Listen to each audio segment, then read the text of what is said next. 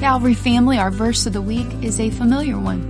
It is both simple and direct. And many versions of the Bible have these words in red, for they are words of Jesus, as recorded in John chapter 17, verse 17. Sanctify them through thy truth. Thy word is truth.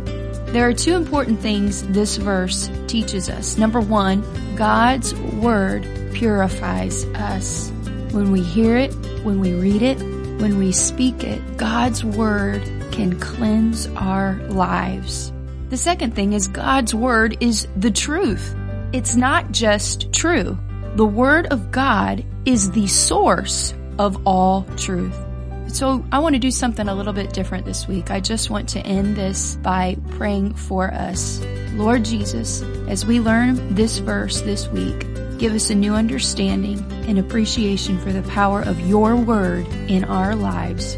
Cleanse us through your word as we read it and we learn it. Remind us throughout this year that your word is the truth. In Jesus' name I pray. And happy memorizing.